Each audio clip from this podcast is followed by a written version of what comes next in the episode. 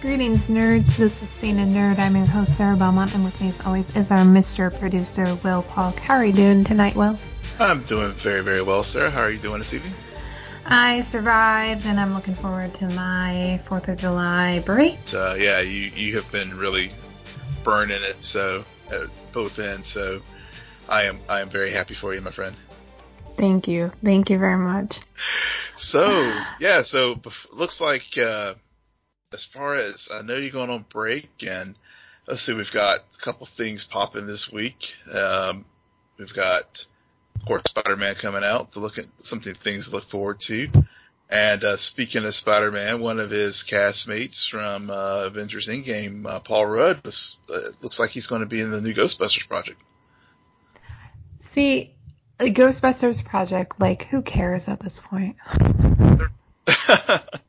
Well, at least this time, all the fanboys won't get bent like they did with the last one.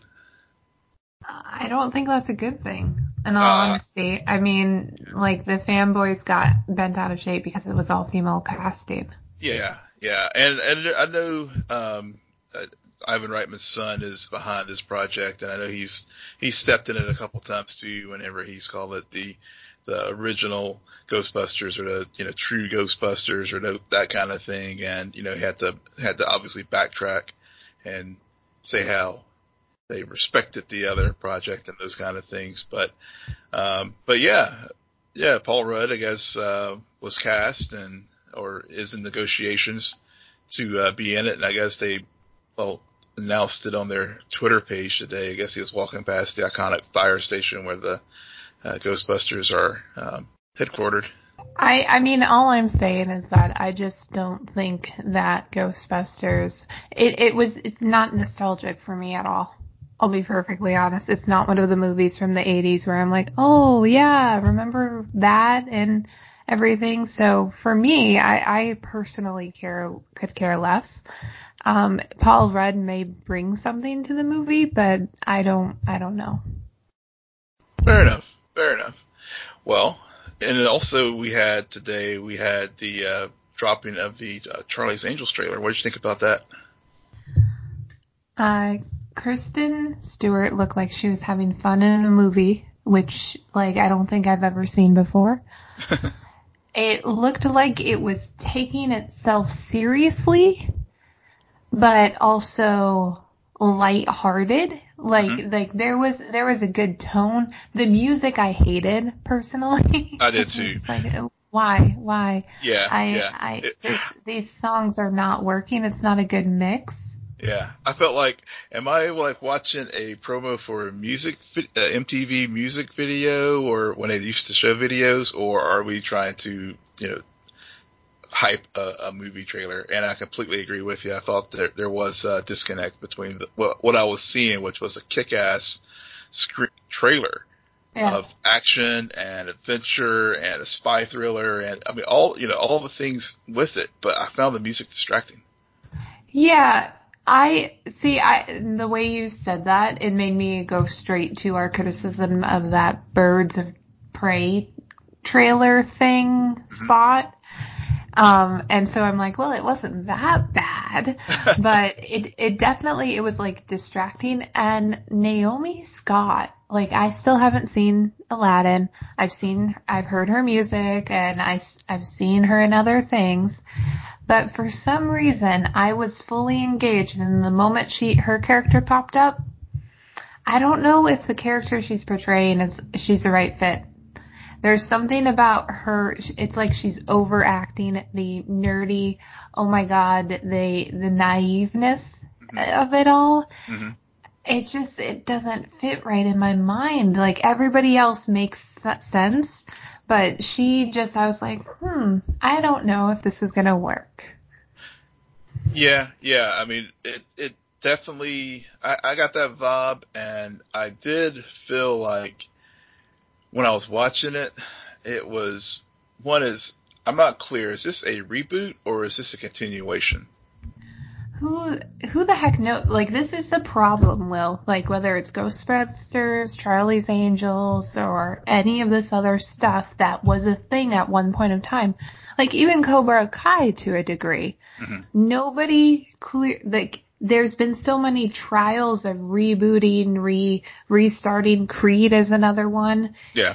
That it's kind of just like, why are we doing this again? Like, this isn't the MCU. Not everything's clearly not connected, or it is connected, but in like the most shove a round peg into a square hole kind of way. Yeah. I did that opposite, and I did that entire analogy off. This is how much I'm in need of a vacation, guys. Clearly. But point taken. And it does beg, your point does get to, something that you see a lot of times on social media. I'm not picking on Charlie's Angels, especially given this conversation about Ghostbusters, but, is this really a sequel or reboot that people are really clamoring for? And, I mean, honestly, until I saw this trailer, I didn't even know that there was another Charlie's Angels movie in the works. So it caught me by surprise when I saw it was trending this morning. I was like, oh, there's another one. Pay attention. I know. Well, I'm usually for like a year.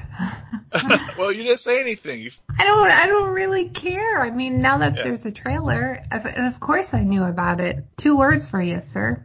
Noah Centineo. Okay. Fair enough. What? He's going to be the nerdy guy. And they showed him. And that kid's career, it's just going to keep going. Yeah. Didn't you also say that there was some Eternals casting news? Rumors at this point. But folks that are looking to maybe try to bring Salma Hayek on board. And, of course, last week we talked about, Keanu Reeves. Yeah. And of course, Angelina Jolie's been associated as another A-lister with this project. So, it looks like, about Selma, which actually would be her first time doing a comic book movie. So. Well, I mean, Angelina Jolie, same thing. Keanu Reeves, same thing. Yeah. But at least Angelina did do Laura Croft. So she's been tangentially related to this genre. That is a stretch, my friend. Hey, work with me.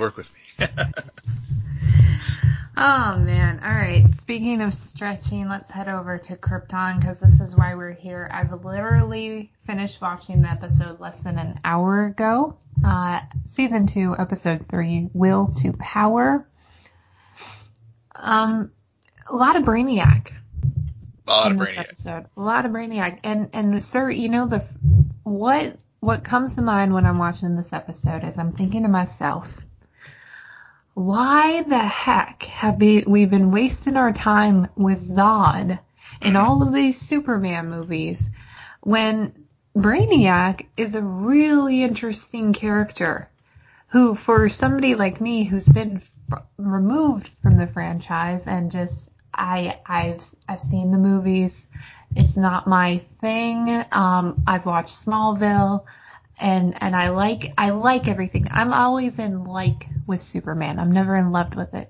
Mm-hmm. Brainiac is a villain where there is some, now granted, as soon as I pose the question to myself, I think about a lot of the similarities this character possesses to some other villains and other franchises. Yet still, the big part of this episode where it was Seg in his mind, in Brainiac's mind, Brainiac in Seg's mind, and that whole dynamic was really interesting for me. It was. And I really like the way, I mean, we've had 3 solid episodes now on Kolu, and the continuing arc through a thread through that, whether it's Brainiac or Lobo, is they just need to center the action on that. I mean, the stuff going on back in Krypton, to your point earlier about Zod and everything, mm-hmm. It's there, but the more interesting things are what is going on with Brainiac and Lobo and really this question of the will through power, as the title indicates, which is, does Seg have the willpower to be able to overcome Brainiac, who was extremely confident when we first saw him and Seg together on Kolu, and also how Brainiac basically manipulated and with the powers of suggestion, and like we saw, making himself appear as Val in the first episode, as far as just trying to convince Seg to even break out of the Phantom Zone. Right. And we've seen, each time we get these iterations of them, and when they were first on Kolu in the season premiere, this contest of wills. And it really does pick up from the end of last season when they had their showdown on Krypton on Kandor. And I really liked that Seg. We've seen the growth of Seg as a character through Brainiac and Brainiac's manipulations. That, okay, you fooled me in the Phantom Zone. You were able to infiltrate my mind and basically use me as a vessel to elude Lobo. But now Seg stood up to him and basically, through all the visions that Brainiac had while they were in Brainiac's, I guess, birthing nest in his mind, was able to overcome that. Yeah, something that they did that was really, now that I'm thinking about it, and they just touched on it, and I kind of hope that they go back and explore it more. Lord only knows if we're able to do that, but Seg turns it around at one point because he argues back at Brainiac that he's not a god. Now, we've seen this trope come up before, but it's always implied that the hero views themselves as a god and that they abuse their power. With Brainiac, initially I would have never thought that, but you can see how he does have that perspective, and for him it's all about knowledge. Yet I think with Seg, the way they phrased the question at the start of the episode is, what are you hiding? Mm-hmm. What aren't you letting me see? And the thing, put emotion aside and humanity aside, the thing that Seg has, I think, at the end of the day, is fate. Yeah. I mean, yes, this show is starting to exhaust this whole time travel issue. Yet at the same time, the moment where Brainiac looks at him and is like, "You intrigue me, son of Krypton," chills. Yeah. Like, and that right there, this guy has something very important too. He has to have sex. Yeah. I couldn't even finish that. But literally, he was put on this planet for a one time, 5 minutes or less. Yeah. Yep. He's got to get in and then get out. Yep. Exactly. Oh my God. Now that I figured this out, the jokes that I'm going to come up with. But I mean, at the end of the day, we know that it all leads to one night. It leads to one night. Yeah. Yeah. Your goal. Yeah. To one night. And that's something that, no matter the knowledge, because with knowledge, all you have is history and maybe the present day, but you never have the future. And that's really what Seg has on his side. He does have a future on his side, but also, I mean, he does have destiny, and it does relate back to sex. And speaking of which, I mean, Brainiac tried to manipulate Seg through his feelings with Lyta and trying to, basically break him and use him and possibly because he knows that the destiny that awaits the House of El, try to keep the current timeline as it is, which if all things go as they are currently destined, Krypton will be a planet that is put in the bottle and doesn't blow up. Mm-hmm. Mm-hmm. See, I don't know what timeline we are on anymore. I get so confused these days because anytime they go to a scene with Zod and Lyta, I'm still creeped out. I'm not creeped out anymore. To me, it's just it's the power imbalance. And I guess it's part of it is just the physical, his imposing nature over Lyta, I think is the thing that gets me. Yeah. Yeah, that could be it. It just, I mean, on that note, the way that she was basically groveling mm-hmm. for power and to be allowed to go someplace else, I'm kind of like, you're the mom. Yeah, yeah. I don't understand why he is like all in charge and you're the second. Shouldn't it be reversed? However, I did appreciate that they acknowledged that part of the awkwardness between these two is that he comes from a place where he knows a different version of her. And I think that's really interesting because, I mean, people grow up, people change, and events have to happen. Right. At the same time, I'm just thinking to myself, dude, you're never going to get born unless Seg comes back. Like, what does he think that she's already pregnant or something? I think that must be the case here, is that she is already pregnant with him.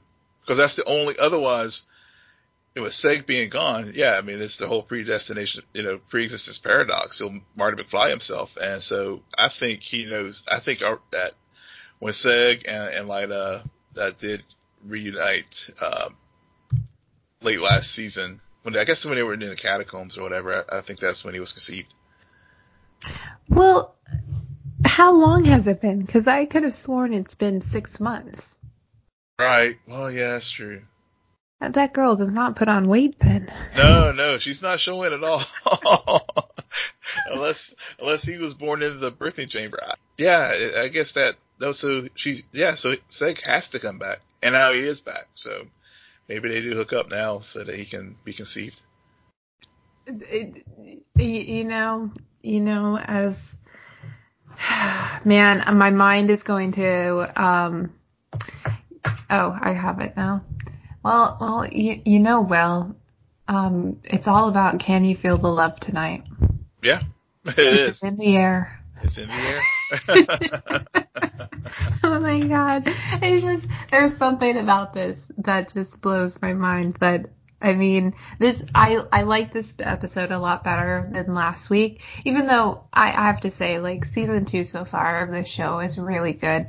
I really like that we're no longer on, Kolu, and that arc has wrapped up. Yeah. I don't think this is the last we're going to see of either Brainiac or Lobo. Oh, definitely. But if we had continued in another episode, I think it would have been stretched too long. Yeah. Because it is very important, Seg and Adam, to keep us engaged with what's going on to Krypton. We need those two characters because I think besides Brainiac and besides Lobo, that whole arc really worked well because every now and then we get some of the best banter mm-hmm. I've seen in a while. Yeah. Yeah. Adam and Seg, what do you mean birth? What do you mean? I mean birth. Like all of this stuff. Was I dead? Maybe just a little bit, but I undeaded you. And I really need you to stop talking about how you died. Like he said it twice. He said it twice. I laughed out loud at that moment whenever he said that. I truly did. And whenever Lobo and Adam had their mm-hmm. moments, and you're so soft, and you're so soft, yeah. And then he's like, "Oh yeah, that whole thing was really." And this brings up what I also wanted to talk about with this arc. We always talk about how a lot of these bigger movies or shows, you have so many different villains, you have so many different plot lines going on, and yet on Kolu, it's one plot line, two villains, yeah. two protagonists, a lot of different agendas, yet the fact that Lobo, he's after Seg and Adam, but he's really after Brainiac, so the enemy of my enemy. At the same time, though, Lobo has no loyalty to Seg and Adam, so it's not like the enemy of my enemy is my friend. It's more like, if I have to go through you to get to him, I will. Yeah. And it's just it's a cat and mouse game, and I like how they brought up that subconscious level where there's another battle going on between Brainiac and Seg. Yeah, yeah, I like that too. I mean, that was really, I mean, we talked about how long they would remain on that, and I think our consensus was that it would be the third episode when they would get back to the Krypton. So I agree with you 100%. They ended that arc at the appropriate time.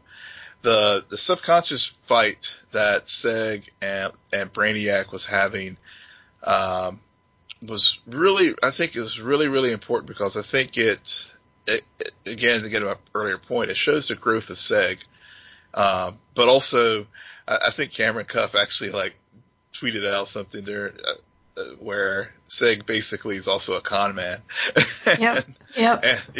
And so that was fully on display there, where he basically head faked, Brainiac and was able to defeat him that way. Because again, Brainiac is always, as you said, he's always thinking logically and very, and without the emotional element, which they did discuss in the episode. And so because of that X factor, that is the one way that, even though Brainiac tried to manipulate him and try to use the emotional connection that Seg has with Lyta to his advantage, he did. It was a linear thing. It wasn't the passion and the eros that would allow for, to have that love affair between the two characters of Seg and Lyta. And so that was how Seg was able to defeat Brainy and get him out of his head. Yeah. And meanwhile, I mean, Brainiac now is just a heartbroken boy, because clearly throughout his time inside of Seg, mm-hmm. he developed feelings. He did. And attraction. Mm-hmm. To the will and to the power. And it reminds me a lot of what happens in Infinity War between Thanos and whether it's Steve Rogers or even Iron Man. There's a respect in the people when you think you're above everything else on the planet, and then all of a sudden you encounter something that rivals your power. There's a mutual attraction, and unfortunately Brainiac was not put in this story to have sex with Seg. Nope. Therefore, nope. There may be some affection there, but Brainiac is just going to be left high and dry. I mean, to his credit, he did get inside. But not as, yeah. Yeah, there was some intimacy in other ways, but not physical. See, the DCU has no idea the comedic gold mine they're just sitting on this character. Oh man, what else happened? What is going on with Jaina and Dev?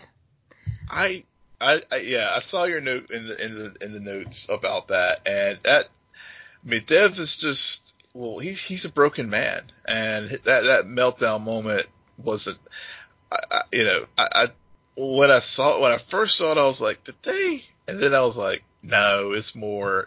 He was just broken, and really at its core, the Satchitari were not after Jaina. They were actually after him.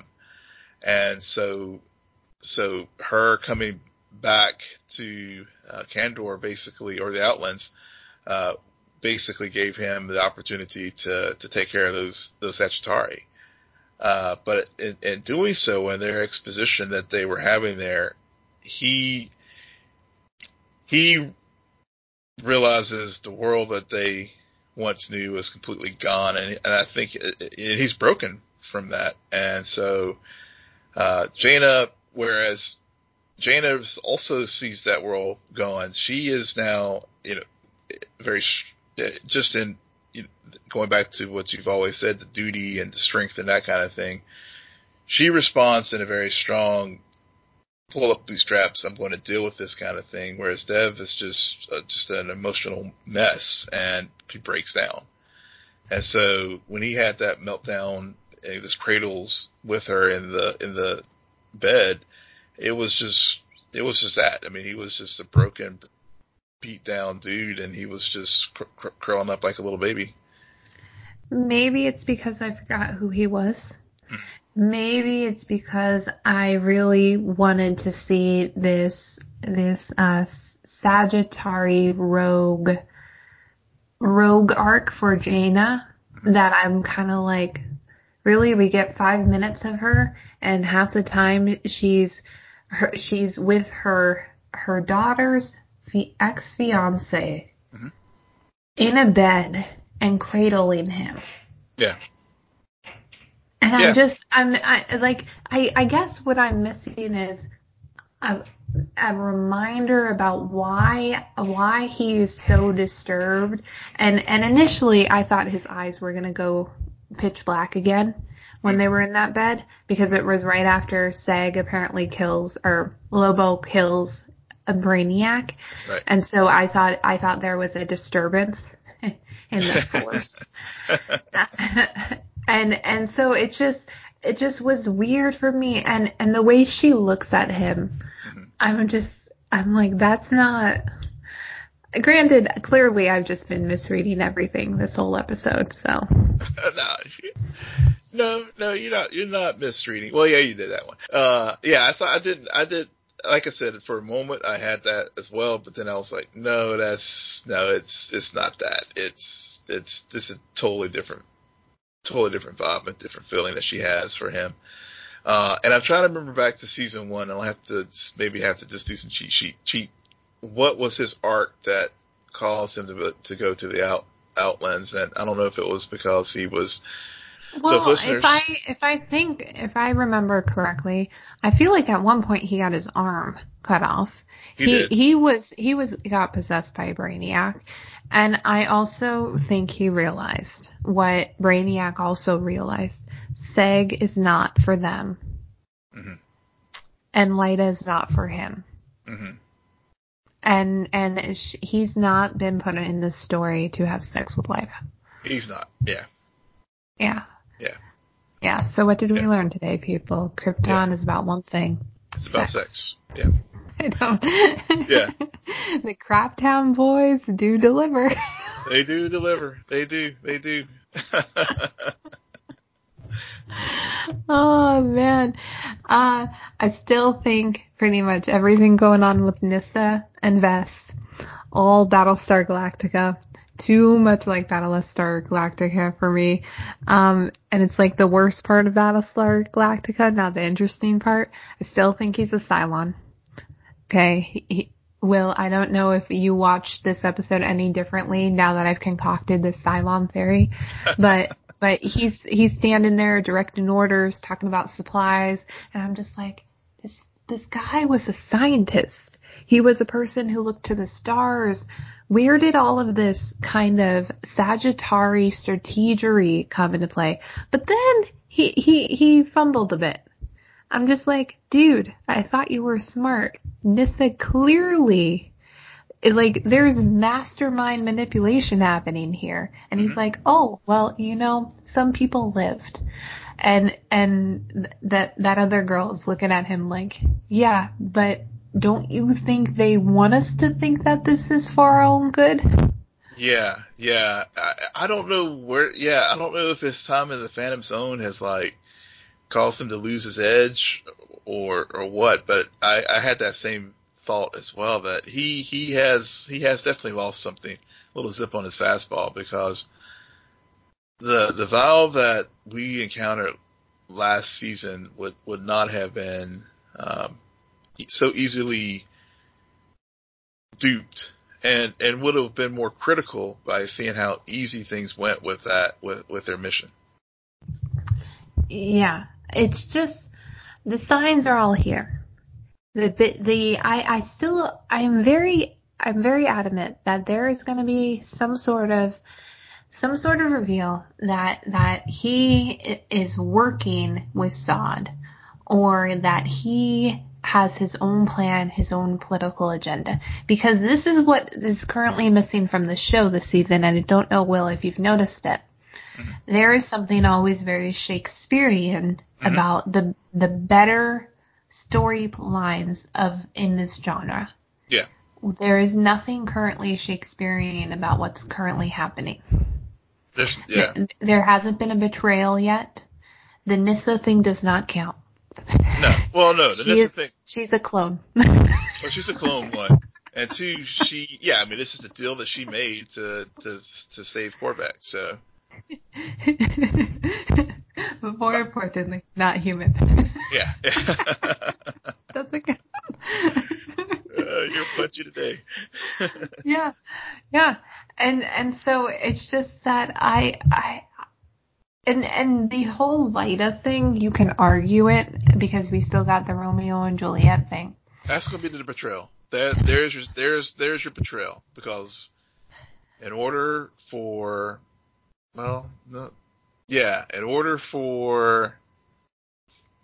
Seg, for Zod to basically lose and go back to the future wherever he belongs, she's going to betray him. And yet she still has sex with Seg, even though we know that leads just to Dru all over again. Yeah, but the new Dru won't. But this new timeline, the restored timeline, Dru Zod does not come back. You know, I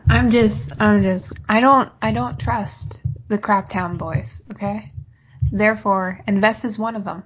Vess is a Krypton, therefore he's a Crap Town boy. I don't know. Stop. You're right.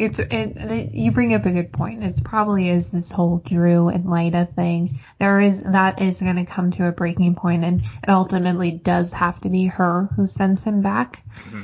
and then brings him back, and then talk about paradoxes. Yeah.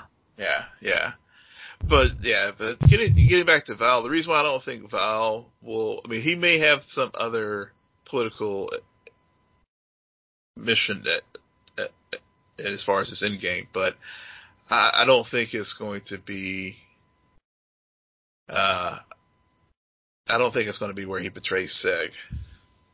I mean, it may be, he may end up losing, maybe the resistance may crumble or something like that, which maybe leads to Lyta basically realizing that this new world that her son's building isn't what she wants, and he has this. That's where the betrayal will come, and she has to send him back or whatever. Well, I just think that he ends up back in the Phantom Zone. Yeah. So we'll see. All right. Well, that is it for us tonight on Crap Town. Will, why don't you tell our listeners where they can find you? You can find me at Will M. Polk. That's WILLM POLK. And you can find me at SJ Belmont, SJBELMONT. Please follow our crew on Twitter at Cena Nerd. Friend us on Facebook, follow us on Instagram, but most importantly, rate, subscribe, and comment on iTunes, SoundCloud, YouTube, and Spotify. Good night, geek out. You're welcome.